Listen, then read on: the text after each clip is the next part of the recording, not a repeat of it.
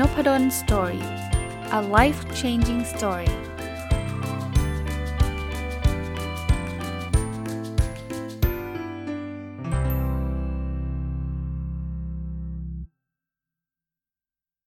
สวัสดีครับ ยินดีต้อนรับเข้าสู่นพดล Story พอดแคสต์นะครับ วันอาทิตย์ก็ยินดีต้อนรับเข้าสู่รายการ My Books นะครับ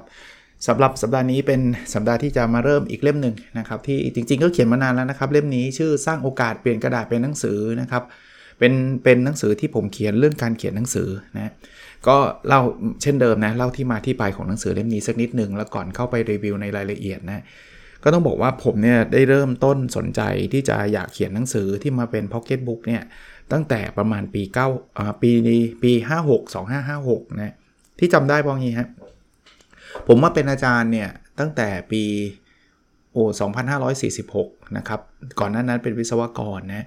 ก็พอมาเป็นอาจารย์เนี่ย เรื่องหนึ่งที่เราต้องทำอยู่เรื่อยๆ ก็คือเขียนบทความวิจัยนะครับ เขียนตำรา เขียนหนังสืออะไรต่างๆ เนี่ย แต่เป็นหนังสือในเชิงวิชาการนะครับ ก็ตั้งแต่ 2546 เนี่ย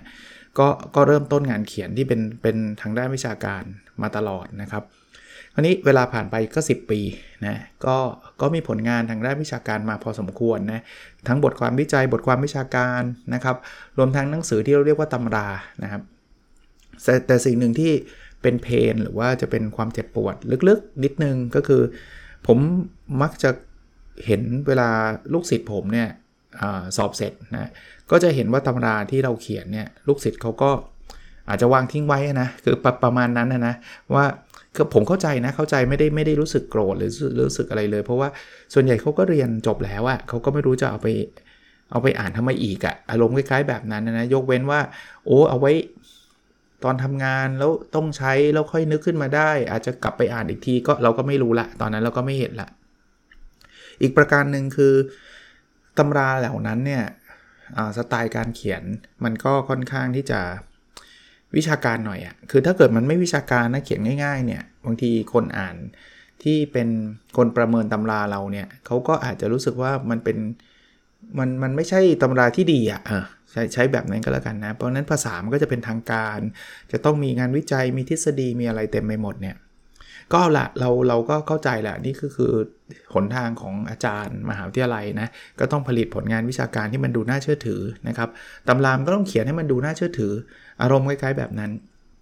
จนกระทั่งวันหนึ่งเนี่ยผมก็ได้ solution ว่า เอ๊ะจริงๆเนี่ยคือเราไม่ต้อง either or แปลว่าเราไม่ต้องเลือกก็ได้นะว่าเฮ้ยถ้าฉันจะเขียนตำราแปลว่ามันก็ต้องดูอ่านยากๆ เข้าถึงคนได้ลำบากนะครับ คนข้างนอกมหาวิทยาลัยที่ไม่ใช่ลูกศิษย์ผมมาแทบจะไม่อยากหยิบมาอ่านเลยอะถามตัวเองก็ได้ครับ เราเคยซื้อตำราที่เป็นตำราวิชาการมาอ่านสักกี่คนใช่ไหมผมก็เลยเอ๊ะต่อแต่ก่อนคิดว่าเราต้องทำแบบนี้เพราะเราเป็นอาจารย์มหาวิทยาลัย แต่ว่าคิดอีกทีนึงเอ้า ไม่มีอะไรมาห้ามเราในการเขียนพ็อกเก็ตบุ๊กที่มันมาจากตำรานี่นะพอคิดได้ดังนั้นนะ สิ่งที่ผมเริ่มต้น อันนี้เกริ่นให้ฟังก่อนยังไม่เข้าหนังสือเลยนะสิ่งที่ผมเริ่มต้นทำก็คือผมก็เริ่มไปศึกษาหนังสือที่มันติด best seller นะ จริง ๆ ส่วนตัวก็เป็นคนชอบอ่านหนังสืออยู่แล้ว แต่ว่าอ่านแต่ก่อนก็คืออ่านตามตามความตามใจชอบอะคืออยากอ่านก็อ่านไม่ได้คิดอะไรมากมาย แต่คราวนี้เริ่มมีเริ่มมีโปรเจกต์ เริ่มมีโครงการว่าฉันอยากจะเปลี่ยนตำราให้กลายเป็นหนังสือพ็อกเก็ตบุ๊กอ่านง่ายๆ ก็เลยเริ่มไปเสาะหาคนที่เป็นนักเขียน best seller โดยที่ไม่จำจำเป็นต้องเป็นอาจารย์นะครับ คือผมอยากดูสไตล์การเขียนที่เขาแบบได้รับความนิยมเยอะๆว่าเขาเขียนกันยังไง ตอนนั้นก็เจออยู่หลายท่านนะครับ แต่ว่าขออนุญาตเอ่ยนามอีกท่านหนึ่งนะถ้าใครฟังนพดล Story มาตลอดก็เอ่ยนามท่านนี้มาตลอดก็คือคุณบอยวิสูตรแสงอรุณเลิศนะ ตอนนั้นเนี่ยคุณบอยก็ออกหนังสือพ็อกเก็ตบุ๊กที่เป็น best seller เล่มแรกนะ คือจริงๆ คุณบอยเคยออกก่อนหน้านั้น แต่ว่าคุณบอยบอกว่าไม่มีใครรู้จักเลยนะครับ แต่ว่าเล่มนี้เป็นเล่มที่เปลี่ยนชีวิตคุณบอยเหมือนกันนะครับ คือหนังสือชื่อว่างานไม่ประจำทำเงินกว่า ถ้าผมจำไม่ผิดคือปี 2556 หรือไม่ก็ก่อนหน้านั้นนิดหน่อยอะนะครับ ผมก็ไม่รู้จักคุณบอยนะ ไม่รู้จักแต่ว่าก็ เห็นเป็น best seller ใช่ไหมก็หยิบมาอ่านนะครับ ก็ เออ คุณบอยเขียนสั้นๆ ไม่ได้เขียนอะไรยาวนะ ย่อหน้าแบบสั้นๆ อ่านง่ายๆนะตอนนั้นคุณบอยก็ออกหนังสือกับสำนักพิมพ์ ที่ชื่อว่า Stock Tomorrow นะผมก็หยิบมาแล้วก็รู้สึกว่าเอออยากเขียนแบบนี้ แต่ก็ยังไม่ได้ไปไหนนะยังไม่ได้ไปไหน จนกระทั่งถึงวันหนึ่งเนี่ยผมไปเห็นในโฆษณาใน Facebook อะครับว่าคุณบอยจะเปิดคอร์สสอนเขียนไม่ประจำทำเงินกว่า นะครับมันจริงเป็นคอร์สที่ชื่อล้อกับหนังสือคุณบอยที่เรียกว่างานไม่ประจำทำเงินกว่าใช่ไหมตอนนั้นไม่ลังเลเลยนะ ก็เราเราอยากจะเปลี่ยนตำรามาเป็นหนังสือแล้วอะเราก็เลยจัดการลงทะเบียนเลยนะครับจำได้ว่าเรียนอยู่ 2 ครั้งมั้งครับ ครั้งหนึ่งเป็นวันเลยนะฮะไปเรียนที่ที่สีลมครับออฟฟิศของ Stock Tomorrow เนี่ยนะจะต้องเรียกว่าคอร์สนั้นเป็นอีกคอร์สหนึ่งที่เปลี่ยน จะจะเรียกว่าเปลี่ยนชีวิตก็ก็กึ่งกึ่งแบบนั้นนะคือเราได้ทำอะไรหลายอย่างที่เราไม่ได้ทำอะคือพอผมเรียนจบเนี่ย ผมก็ไปเอาเพจที่ผมเคยเปิดอยู่เนี่ยคือเพจชื่อ performance measurement นะตอนนั้นยังไม่มีนพดล story เลยนะครับเพจชื่อ performance measurement เนี่ยเอาเพจนั้นมา rewrite ใหม่ คือแต่ก่อนเพจนั้นก็เขียนวิชาการ หรือจริง ๆ ไม่ค่อยได้เขียนด้วยซ้ำแชร์บทความฝรั่งมามั่งอะไรมั่งอะไรเงี้ย คือไม่ได้แอคทีฟอะไรเพจนั้นก็ตอนแรกคนตามก็หลักร้อยนะครับ เพราะว่าก็ส่วนใหญ่ก็บอกลูกศิษย์อะแหละว่ามันมีเพจนะ แล้วถ้าผมมีบทความอะไรดีๆ ผมจะมาแชร์ในเพจแล้วกันก็ลองติดตาม แต่ก็ไม่เคยเป็นเป็น homework เป็นการบ้านเป็นงานให้ทำอะไรไม่ไม่เคยมีก็แค่ว่าใครสนใจก็ตามก็หลักร้อยครับหลักร้อยแล้วก็ไม่ค่อยได้ active พอไปเรียนคอร์สเรียนการเขียนของคุณบอยเนี่ยก็กลับมาเขียนเพจแบบสไตล์ที่เราอยากให้มันเป็นพ็อกเก็ตบุ๊กนะครับ แล้วก็เลยเถิดมาจนกระทั่งเพจนั้นก็เติบโตจากหลักร้อยเป็นหลายหมื่นคนนะ ปัจจุบันยังมีอยู่นะ แต่ว่าต้องสารภาพว่าไม่ได้ active เหมือนเดิมแล้วนะครับ มา active ที่นพดล Story โดยเฉพาะพอดแคสต์มากนะ งานเขียนตอนนี้ก็อาจจะไม่ได้ไม่ได้มีมากเท่ากับ พอดแคสต์นะครับ แต่ว่าอะนั่นนั่นก็เป็นที่มาที่ไป จนกระทั่งมันเติบโต ผมก็เปลี่ยนจากเพจกลายเป็นหนังสือนะครับ แล้วก็หนังสือเล่มแรกที่เขียนในรูปของ Pocket Book ชื่อความลับของการวัดผลเนี่ยก็เป็นเล่มที่ได้รับความนิยมสูงมากแบบเกินคาด แล้วตอนนั้นผมก็ทำเองนะครับทำเองคือไม่ได้ไปผ่านสำนักพิมพ์ที่ไหน ก็เลยติดใจทำหนังสือเล่มที่ 2 ที่ 3 ที่ 4 ที่ 5ทำมาเรื่อยๆเลยครับ โดยที่ก็ใช้แบบ จะเรียกว่าศึกษาด้วยตัวเองหมดเลยอะครับคือคือผมไม่เคยไปไปถามใครนะตอนนั้นก็เรียกว่า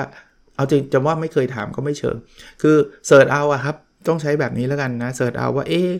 พิมพ์ที่ไหนดีจะทำหนังสือทำไงดี แต่ว่าใช้ใช้การ learning by doing ครับคือคือเรียนรู้จากการกระทำนะครับ ลองผิดลองถูกมานู่นนี่นั่น ก็เริ่มมีคนมา inbox ถามผมอยู่เรื่อยๆนะฮะ จนกระทั่งผมไปเปิดอีกเพจหนึ่งชื่อแต่ก่อนชื่อเพจชื่อว่า Thai Entrepreneur นะครับ ตอนนี้เพจเปลี่ยนชื่อเป็น Book Coin นะ B O O K O I N S เนี่ยก็เปิดเพจนี้มาเพื่อสอนคนที่อยากจะทำหนังสือด้วยตัวเองนะครับ แล้วก็เขียนเล่าให้ฟังว่ามันไม่ยากหรอก มันทำแบบนั้นแบบนี้ได้นะครับ ให้เริ่มต้นทํำยังไง จนวันหนึ่งก็เลยมีความคิดว่า เออ จริง ๆ เราก็ทำมานานนะ แล้วเราก็ออกหนังสือด้วยตัวเอง มาแบบไม่น้อยนะ ตอนนี้ก็เป็น 10 เล่มแล้วครับ ที่ออกจากกับตัวเองนะครับ ก็เลยคิดว่าน่าจะรวบรวมเป็นเป็นเรื่องราวที่จะส่งต่อให้กับคนอื่นสำหรับคนที่อยากที่จะสร้างไรายได้ อยากที่จะทำหนังสือด้วยตัวเอง บางคนอะเอาจะเรียกว่าเอาต้นฉบับไปเสนอสำนักพิมพ์ แล้วสำนักพิมพ์เขาก็ไม่ยอมพิมพ์ให้ แล้วอยากจะพิมพ์เองก็ทำไม่เป็นอะไรเงี้ยนะครับ ก็เป็นที่มาของหนังสือเล่มนี้อ่า อันนี้พูดซะยาวเลยนะครับ จะได้เห็นภาพนะคราวนี้หนังสือเล่มนี้เนี่ยมีความพิเศษนิดนึงครับ คือปกติเนี่ยหนังสือทั่วไปเนี่ยนะคำนิยมเนี่ยผมก็จะไปเชิญคนที่มีชื่อเสียงคนที่จะเรียกว่าอะไรอะที่แบบดังๆ เป็นนักเขียนอะไรอย่างเงี้ยนะครับ ให้ให้ช่วยเขียนคำนิยม ซึ่งต้องขอบคุณทุกท่านมาณที่นี้ด้วยนะครับ ทุกท่านที่กุณาให้เวลามาเขียนคำนิยมกับหนังสือผมนะ เล่มนี้แน่นอนมีหนึ่งท่านที่ผมต้องขอแน่ๆก็คือคุณบอยวิสูตรนะครับ เพราะว่าก็จะเรียกว่าไอ้ไอ้ผลงานหนังสือเนี่ยก็มาจากคุณบอยนี่แหละนะครับ เปิดคอร์สนั้นแล้วเราพูดต่ออีกนิดนึงนะคอร์สนั้นเนี่ยทำให้ผมรู้จักนักเขียนชั้นนำของประเทศหลายคนนะคุณแท็ปรวิศหาญอุตสาหะเนี่ยไปเจอกันที่คอร์สนั้นนะผมเป็นรุ่นที่ 1 เลยนะครับ คุณบิ๊กธรรศภาคย์เลิศเศวตพงศ์เนี่ยก็เจอที่คอร์สนั้นนะครับ หลายคนนะครับหลายคนที่เป็นกัลยาณมิตรนะคุณเซ่คุณพลอยลุมทองเนี่ยก็คอร์สนั้นนะพวกนี้ก็สุดท้ายก็เป็นนักเขียน best seller กันทั้งนั้นเลยนะครับ คราวนี้ที่ผมจะพูดต่อคือเล่มนี้ผมประทับใจคือ ผมให้คุณพ่อคุณแม่เขียนคำนิยมให้แล้วขอเป็นหนังสือของคุณพ่อคุณแม่เลยนะครับคือคือไม่ใช่หนังสือเป็นลายมือของคุณพ่อคุณแม่เลยนะครับ คุณแม่เนี่ยเขียนให้ยาวหน่อย เพราะว่าคุณแม่ก็ก็ชอบเขียนอยู่แล้ว จริงๆ คุณพ่อก็ก็ถ้าตามปกติก็ควรเขียนให้ยาวนะครับ แต่ว่าตอนนั้นคุณพ่อก็เป็นอัลไซเมอร์แล้ว แต่แต่ก็ยังเขียนอะไรที่ยาวๆได้นะ คุณพ่อเขียนมาบอกว่าขอให้ลูกประสบความสำเร็จในการเขียนหนังสือ ผมดีใจมากนะ แล้วก็เอาลายมือคุณพ่อเนี่ยลงไว้ในคำนิยมลายมือคุณแม่ด้วย ก็เป็นเล่มที่มีความพิเศษอยู่พอสมควรสำหรับผมนะเท่านี้เริ่มต้นในหนังสือเล่มนี้นะครับ หนังสือเล่มนี้เนี่ยผมก็เล่าที่มาที่ไปว่า ทำไมผมถึงลุกขึ้นมาเขียนหนังสือเล่มนี้นะครับ ก็อย่างที่เมื่อกี้ผมเล่าให้ฟังแล้ว ว่ามันเริ่มต้นจากการอยากที่จะแปลงตำราตำราชื่ออการวัดผลการปฏิบัติงานองค์กรเนี่ยให้มาเป็นพ็อกเก็ตบุ๊กที่ผมทำสำเร็จก็คืออหนังสือที่ชื่อว่าความลับของการวัดผลเนี่ยนะครับกก็เล่าเหมือนที่ผมเล่าให้ฟังนะคราวนี้ในบทแรกผมก็ให้นิยามคำว่านักเขียนผู้ประกอบการ หรือหรือภาษาอังกฤษ มันผมไม่ได้เป็นคนอินเวนต์หรือไม่เป็นคนสร้างภาษาอังกฤษนี้ขึ้นมาเองนะครับ จริงๆเมืองนอกเขาเขาเขียนขึ้นมา แต่ว่าผมชอบคำนี้นะครับ คือคำว่า authorpreneur author เนี่ยมันแปลว่านักนักเขียนหรือนักประพันธ์นะครับ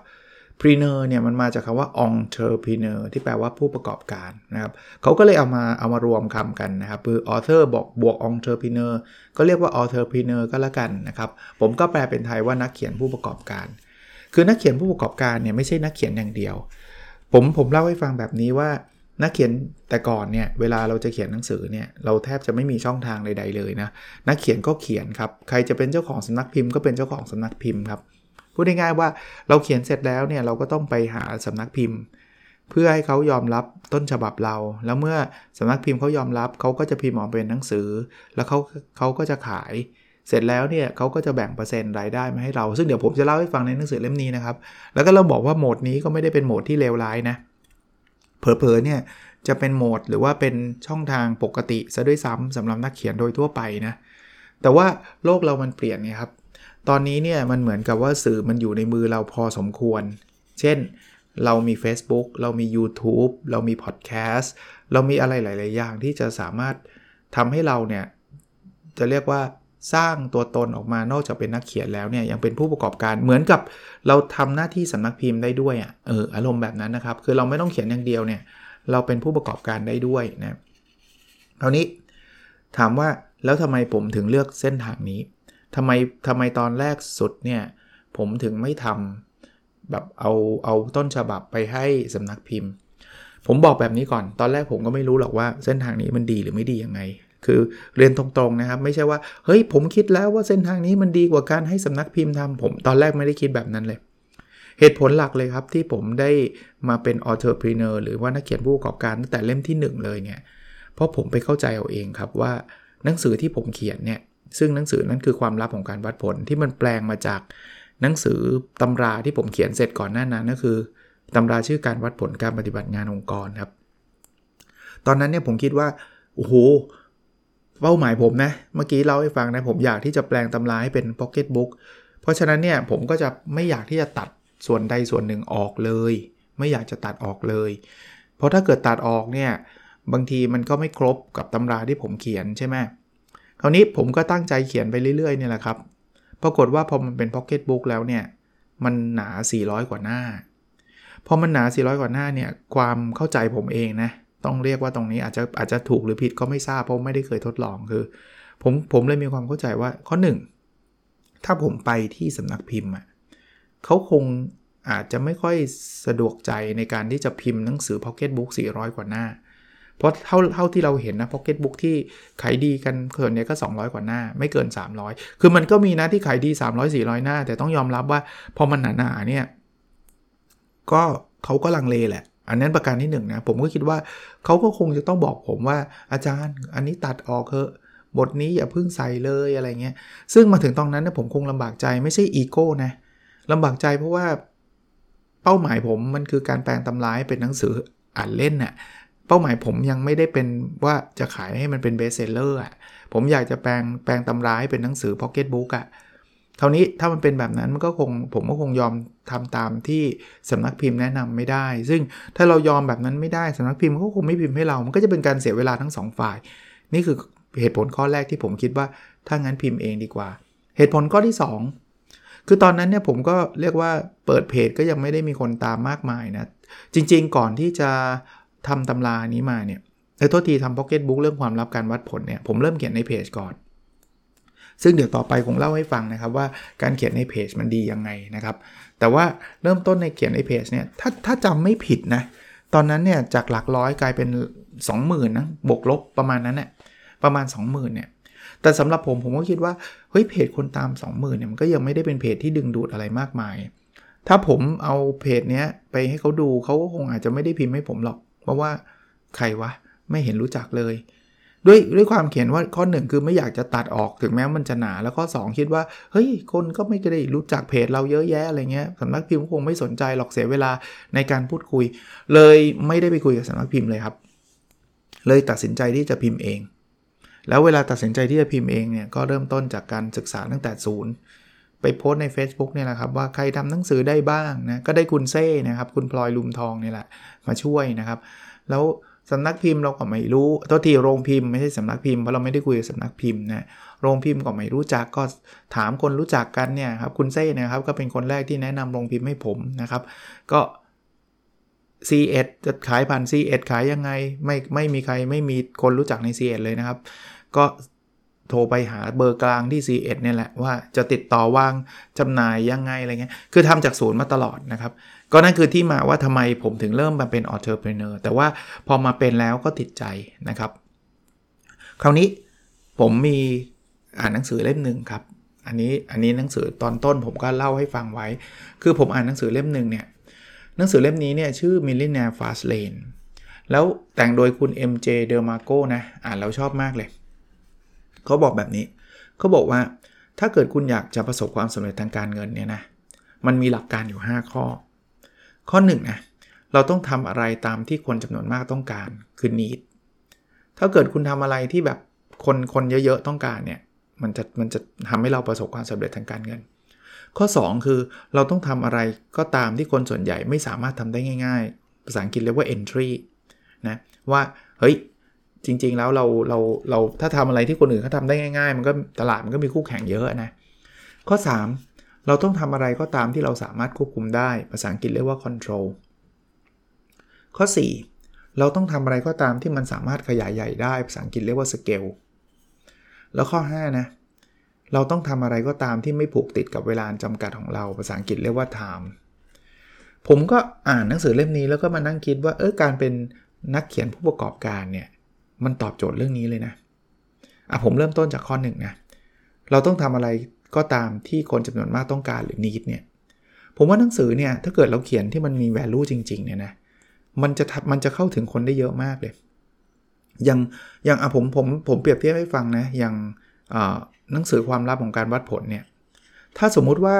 ผมใช้วิธีการสอนอย่างเดียวเนี่ย ผมจะสอนคนได้ไม่เยอะเท่ากับ ผมเขียนหนังสือแน่นอน เพราะว่าผมก็มีเวลาจำกัด ผมมีงานประจำที่ธรรมศาสตร์ ผมก็ต้องสอนที่ธรรมศาสตร์ก่อน เวลาว่างผมถึงจะไปสอนให้กับบริษัทข้างนอกได้ แล้วไปทีนึงก็ใช้เวลานะพูดเรื่องพูดทีนึงก็ 3 ชั่วโมง 6 ชั่วโมงก็หมดละใช่ไหมผมก็อาจจะได้เข้าถึงคนเพิ่มขึ้นได้ 30 คน 60 คนก็แล้วแต่บริษัทนั้นมีคนเข้าฟังกี่คนใช่ไหมแต่ถ้าเกิดผมเขียนหนังสือเนี่ยผมไม่ต้องใช้เวลาไง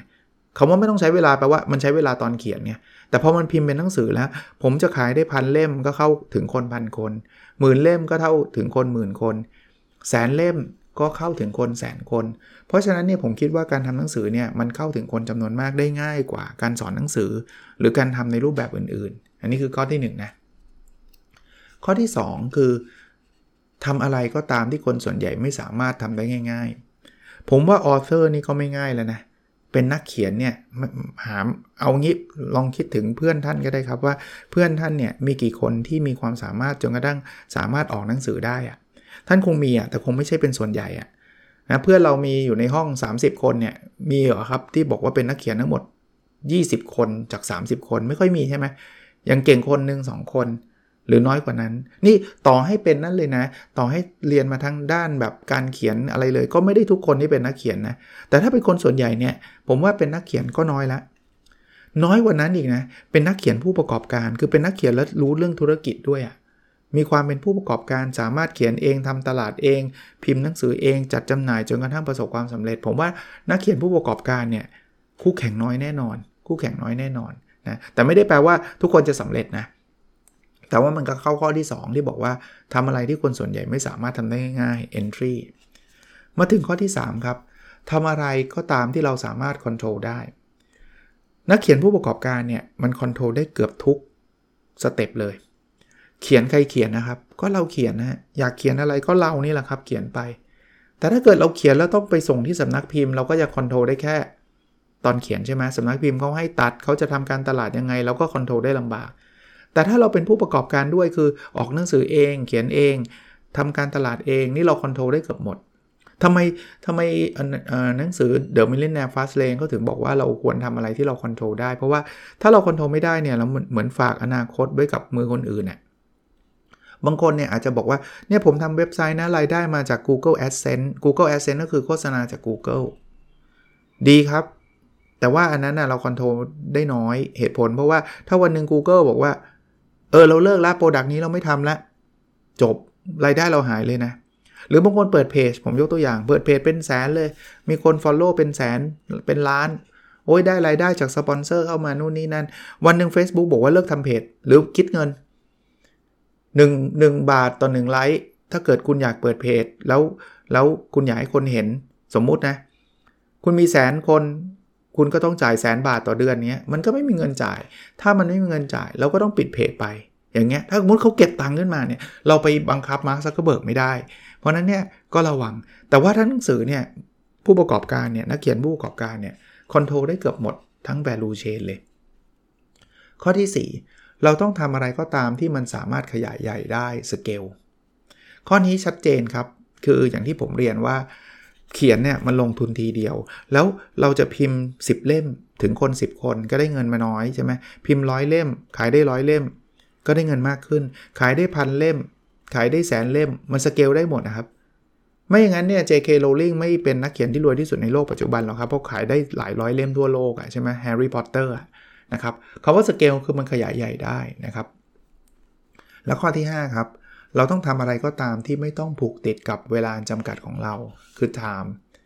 อย่างที่ผมเรียนครับ คือเวลาใช้จริงต้องเขียนต้องใช้เวลาไหมใช้ แต่ใช้ทีเดียวจบ ไม่ใช่ว่าผมไม่ได้เขียนด้วยลายมือนี่ครับถ้าเขียนด้วยลายมือเนี่ยขายเล่มหนึ่งก็ต้องเขียนทีหนึ่งใช่ไหมขาย 2 เล่มก็ต้องเขียน 2 ที ขาย 10 เล่มก็ต้องเขียน 10 ทีใช่ปะ่ะแต่นี่มันพิมพ์ไงคือคือพิมพ์ 1 เล่มพิมพ์ 10 เล่มพิมพ์ร้อยเล่มพิมพ์ล้านเล่มเวลาผมเท่าเดิม แม้กระทั่งปัจจุบันนะเรียนแบบนี้นะ อย่างปีนี้เนี่ยผมเขียนหนังสือไปเล่มเดียวนะตอนต้นปีอะชื่อ personal OKR เนี่ยแต่ผมยังมีเงินเข้ามาทุกทุกเดือนได้อย่างเงี้ยนักเขียนส่วนใหญ่ก็เป็นแบบเนี้ยนะครับ คือมันมันมันไม่ต้องไปผูกติดกับเวลาของเรานะครับ อันนี้ก็จะเป็นคอนเซปที่ผมก็เลยคิดว่าเออนักเขียนผู้ประกอบการเนี่ยมันช่วยช่วยเราได้นะครับ ก็วันนี้เป็นจุดเริ่มต้นก่อนแล้วกันนะครับ แล้วเดี๋ยว อาทิตย์ถัดไปก็จะมาเล่าให้ฟังต่อสำหรับหนังสือเล่มนี้นะครับ สร้างโอกาสเป็นกระดาษเป็นหนังสือ หวังว่าจะเป็นประโยชน์กับทุกท่านนะครับ แล้วเราพบกันในพิสดถัดไปครับ สวัสดีครับ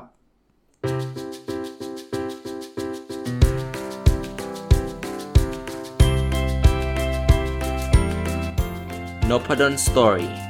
a life changing story